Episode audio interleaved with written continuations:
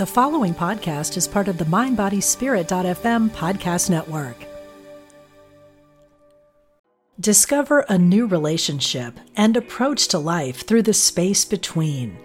Join spiritual teacher Brittany Mondito for a moment of silence, a weekend workshop May 24th to 26th at Omega Institute's beautiful campus in Rhinebeck, New York. Everything we're searching for lies behind what we're running from, Brittany says. Reconnect with your inner sense of safety, grounding, and centeredness. Learn more today at eomega.org/thrive. Your brain needs support, and new OLLY Brainy Chews are a delightful way to take care of your cognitive health. Made with scientifically backed ingredients like Thai ginger, L-theanine, and caffeine, Brainy Chews support healthy brain function and help you find your focus, stay chill, or get energized. Be kind to your mind and get these nootropic chews at olly.com. That's O L L Y.com. These statements have not been evaluated by the Food and Drug Administration. This product is not intended to diagnose, treat, cure, or prevent any disease. Support for this show comes from Monroe Products, dedicated to helping people develop their full potential with its extraordinary HemiSync brainwave entrainment technology for balancing and focusing the brain. Learn more at hemisync.com. From Spirituality and Health magazine, I'm Rabbi Rami, and this is Essential Conversations. My guest today is poet and philosopher Mark Nepo. He's the author of the New York Times bestseller, The Book of Awakening, and 7,000 Ways to Listen, which won the Books for a Better Life Award in 2012. His newest book, Inside the Miracle, Enduring Suffering, Approaching Wholeness, is a collection of poems, reflections, and essays exploring how best to engage with and move through personal suffering and tragedy. The book will be published in November of 2015. An essay by Mark entitled The Process of a Miracle Cure appears in the November-December issue of Spirituality and Health magazine. Mark Nepo, welcome to Essential Conversations. Well, thank you. It's great to be with you today. I want to start pretty much with the way the book starts, and I'm just going to quote a little sentence back to you. You wrote in the book, one of the great transforming passages in my life was having cancer in my mid 30s. This experience unraveled the way I see the world. So I'm curious as to how you saw the world and how you see it now, you know, after the cancer. Last Wednesday was the 28th anniversary of the tumor vanishing from my head which was the, the first miracle. So I, you know, I think that's a wonderful question. You know, I think that I always had a holistic kind of view of life, but I was really living in my head. You know, I was in my mid 30s and I was kind of driven to peace, which you can imagine didn't work. and all of a sudden, you know, life was upending me and changing me. And I was very humbled to discover how little control we have over life. I've come to think through the years the only thing we we really have control over is our presence and our absence.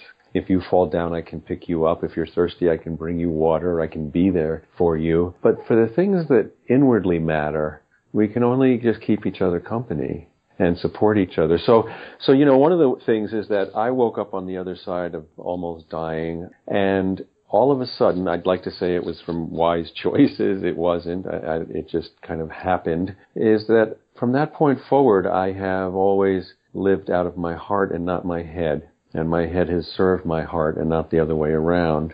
You know, I think another really important thing that changed for me is I'm I'm Jewish and I was raised Jewish and I really feel very deeply that connection. But on the other side of my journey, you know, I was blessed to have people from so many different paths offer their love and support. And to wind up here, kind of spit like Jonah out of the mouth of the whale, I was not and still not wise enough to know what worked and what didn't. And I feel like I was challenged to believe in everything. And so ever since then, it's been 28 years, all my work, all my teaching and inquiry and writing, I've been a student of all paths. And I've been committed to trying to reveal and shed light on what I believe is the common center of all paths, while really articulating the unique gifts of each and being a survivor, very committed to that next step of, well, what, what does that mean for each of us in our, our daily lives? You know, I believe that things are only abstract because we don't personalize them.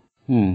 That's very interesting. So, you know, I, I'm going to ask this question. It's an odd question. But, so you had, you were living in your head and you got brain cancer, right? You think there's a connection somewhere as opposed to you, you had a heart attack? I mean, something was telling you enough with the head. Well, yeah, I mean, yeah, let me speak to that, and that's not an odd question at all. But let me make a distinction here as we talk about that, because I think, you know, while, while smoking can give you lung cancer and worry can give you an ulcer, there are certain things where our behaviors affect our bodies, not surprisingly. But I want to be careful as I talk about this because I don't believe that we create our own cancer. Right. or our own disease. And it's important for people who are listening that I don't believe in that at all. However, I do believe that, you know, if a bridge has a weak spot where it's been, you know, stress has been on it the most, then when a storm or a hurricane comes, that's where that bridge is going to crack. So for me, in all these years in retrospect, I was not so much in my head, but I was a young, driven artist. So the right side of my brain, which is where the tumor appeared in the skull bone, okay, that's the creative side. So I think that's the place in my bridge that had stress.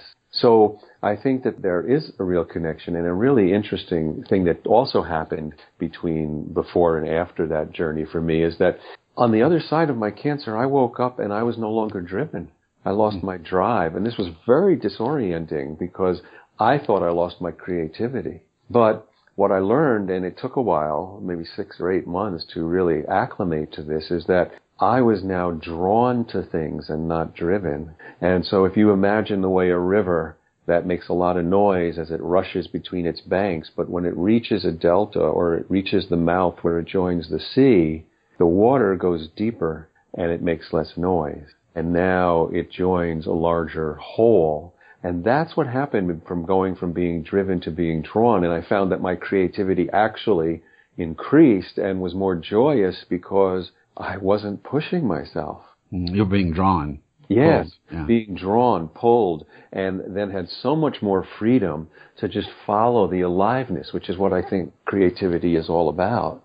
Let's just talk about that for a second, that there's more freedom in being drawn than in being driven. So you, you might think the opposite, that, oh, I can drive myself wherever I want, but I'm being pulled somewhere. I have to surrender to that, and there is no freedom. But you, you see it the freedom is in surrendering to the, the pull. Yes, I do. I do. And you know, this is one of the hardest things, you know, I, I when, when dealing with young writers, really in any art form, but I'll speak to writers because they have had experience with that. You know, one of the thing, and I was like this as a young writer, one of the hardest things to teach is that, you know, we think and, and in this way, I think that in the West, we, we even unconsciously, we want to play God instead of being of God.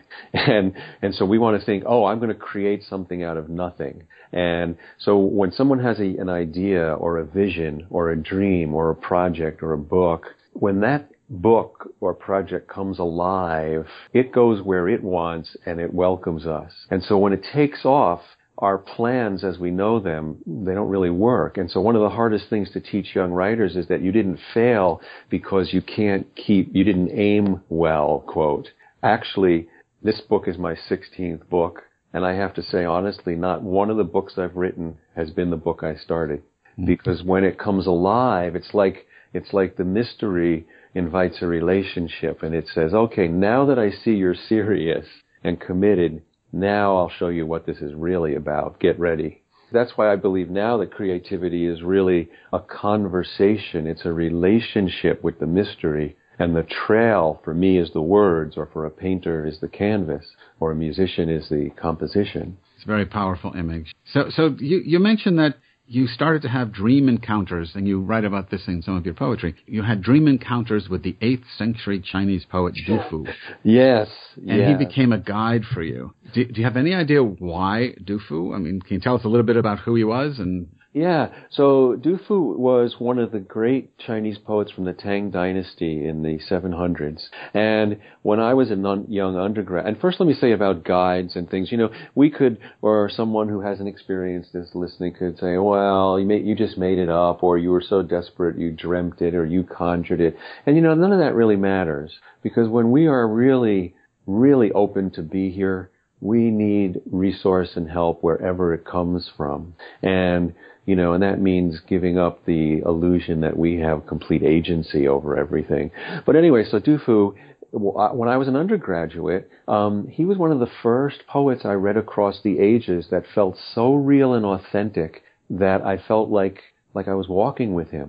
And I actually felt like, wow, I wish I could, we could have been friends. So, you know, later in life, uh, you know, in my 30s, when I'm encountering this, um, he started to appear in my dreams. And uh, the first one, which was very powerful because I was, in my 30s, I'd, I'd been through a lot emotionally, but I didn't have any experience at being physically disabled or in pain. So I was really afraid. I was afraid of everything. You know, I, I everyone I, I met medically, I said, "My name is Mark. Put me out." you know, and um, and my karma was that they couldn't put me out because nobody knew what was happening, and they had to save quote the anesthetic in case I had to have immediate surgery. So I had to face many procedures awake and without anesthetic and I had to deal with my fear. So during my, I was very terrified and, and I had this dream, which is a poem in the book, where I met Tu Fu, uh, on a beach and he was sitting cross-legged in the sand with a branch. Discover a new relationship and approach to life through the space between. Join spiritual teacher Brittany Mondito for a moment of silence a weekend workshop May 24th to 26th at Omega Institute's beautiful campus in Rhinebeck, New York.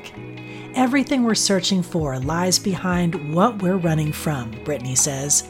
Reconnect with your inner sense of safety, grounding, and centeredness. Learn more today at eomega.org/thrive. Look, Bumble knows you're exhausted by dating. All the must not take yourself too seriously, and 6 1 since that matters, and what do I even say other than hey? well, that's why they're introducing an all new Bumble with exciting features to make compatibility easier, starting the chat better, and dating safer. They've changed, so you don't have to. Download the new Bumble now. The poem is called uh, Du Fu's Reappearance. Yes. If I'm right. So do you have a copy of it in front of you? I do. Why don't I read it? Okay.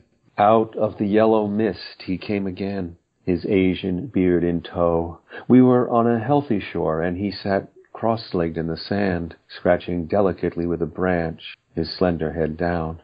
I crouched and put it to him, how do I block the fear? He kept scratching the sand as if he hadn't heard.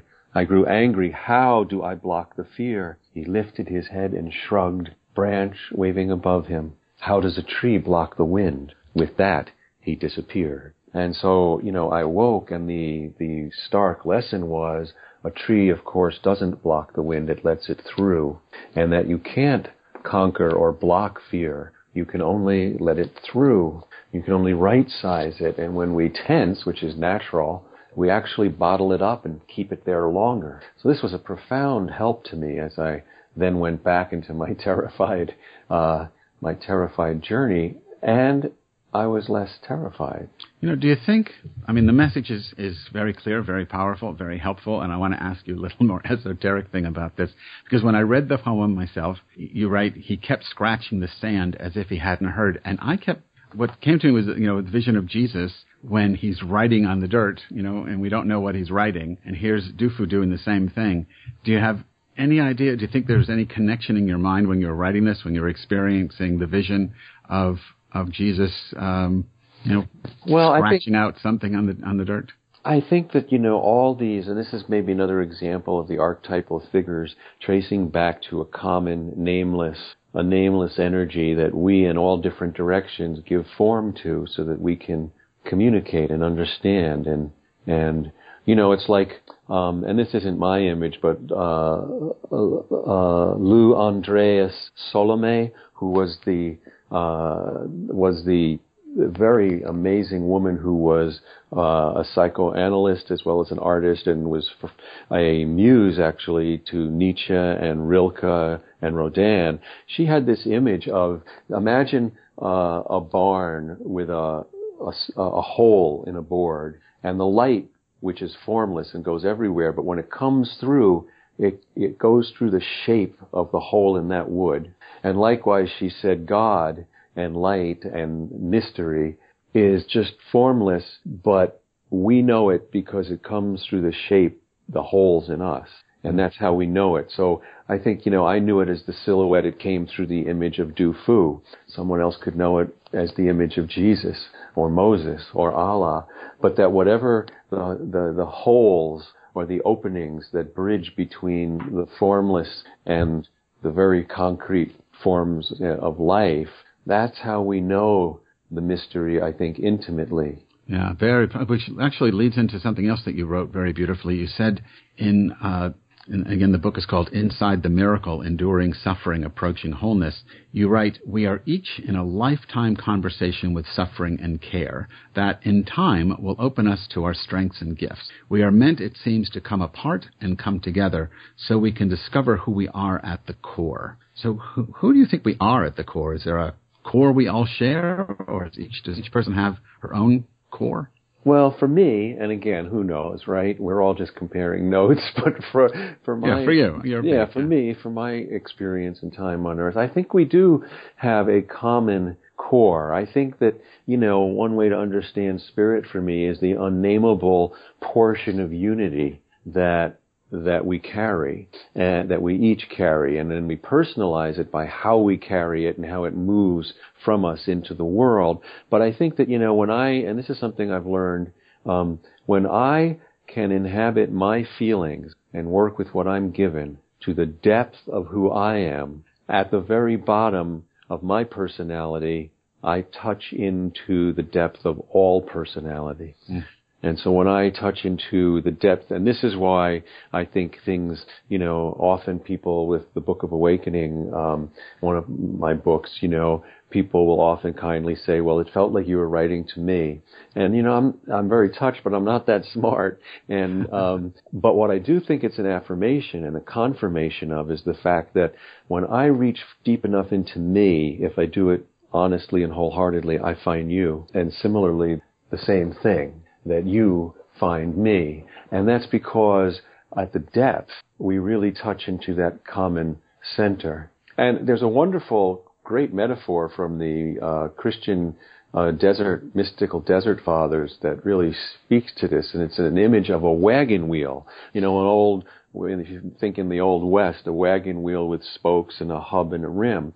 And what they offer is that every spoke is a soul on earth. And so as we move out in our becoming, as we live in the world, no two spokes hold up the same part of the rim, which is community. But as we go into the heart of who we are, all spokes meet in the hub in the middle, which is God. I mean, that, that's how I would understand it. And, and I think that, that, you know, whether you're going there opening up to that reality through suffering or through ecstasy, and sometimes those are just flip sides of the same reality. You enter the hub and and see see if you agree with this or not. But when you enter the hub, you lose your sense of Mark. You lose I lose oh, my sense of Rami. And absolutely. That's, that's what maybe Ramana Maharshi means by the I I, this singular um, eternal subject that cannot be made into an object that is all of us. You know, the Brahman that is each Atman, that kind of thing. Well, and I love how you share that because I think going back to what you asked earlier about some of the ways I felt change from my cancer journey, I think that's a big one too. Is that you know at the edge of life between life and death, for brief moments, I felt like I fell below my name. I felt like I touched into life without names and therefore coming back, that has shaped my work as a poet for my whole life because certainly I answer to Mark and that, that's the me, but that's not who I am. So again, you have the book. So it's on page 112. It's down the bottom. It's the end of a poem. The poem is called I Have Not Forgotten. So just the final verse, if you can read that, the places we break. Sure. The places we break don't heal as much as we're smooth until what we thought was principle crumbles like a wall. Places we break don't seem to heal as much as we're smooth. Give us some insight into that in, a, in, a, in 20 seconds. I feel like the things in nature are eroded. The weather of the universe erodes nature to its inner beauty. And that's what great love and suffering do to us. They wear us down to our inner beauty if we can hold each other up to the wearing away. And I think life has been made just difficult enough that we need each other to ensure the journey of love. And then this last part of it, you know we thought was principle crumbles like a wall. So you end up with, I mean, what I heard was you end up with nothing to hold on to. You end up with nothing to hold on to except everything that has no shape.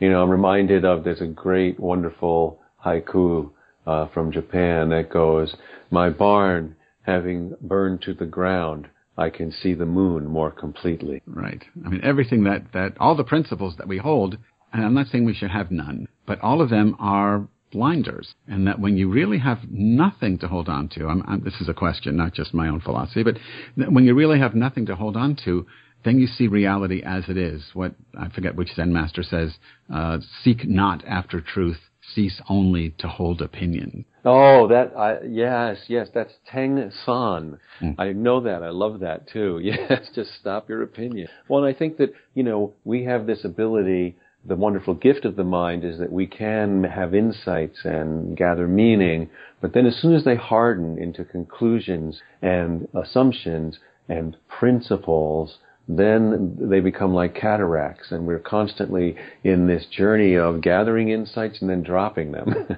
yeah. Well, I'm afraid we're going to have to drop the conversation because we are out of time. My guest today was Mark Nepo. His newest book, Inside the Miracle, will be published in November. And an interview with Mark uh, appears in the November December issue of Spirituality and Health magazine. You can learn more about his work at his website, marknepo.com.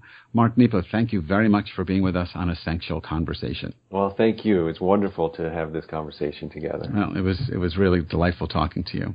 Support for this show comes from Monroe Products, dedicated to helping people develop their full potential with its extraordinary HemiSync brainwave entrainment technology for balancing and focusing the brain. Learn more at hemisync.com. Essential Conversations with Rabbi Rami is a project of Spirituality and Health magazine. Visit spiritualityhealth.com and subscribe to the magazine in either print or digital formats. And subscribe to the iTunes app so you never miss an edition of the show. Essential Conversations is produced by Corinne Johnston and our program coordinators Alma Tassi. I'm Rabbi Rami. Thanks for listening.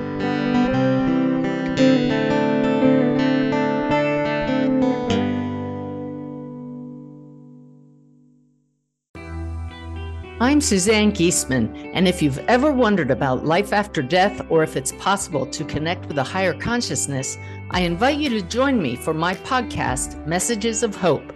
It's my mission to share with you that our loved ones who have passed are always with us and we are so very loved. I want to teach you how to live a consciously connected and divinely guided life. Listen here on the mindbodyspirit.fm podcast network.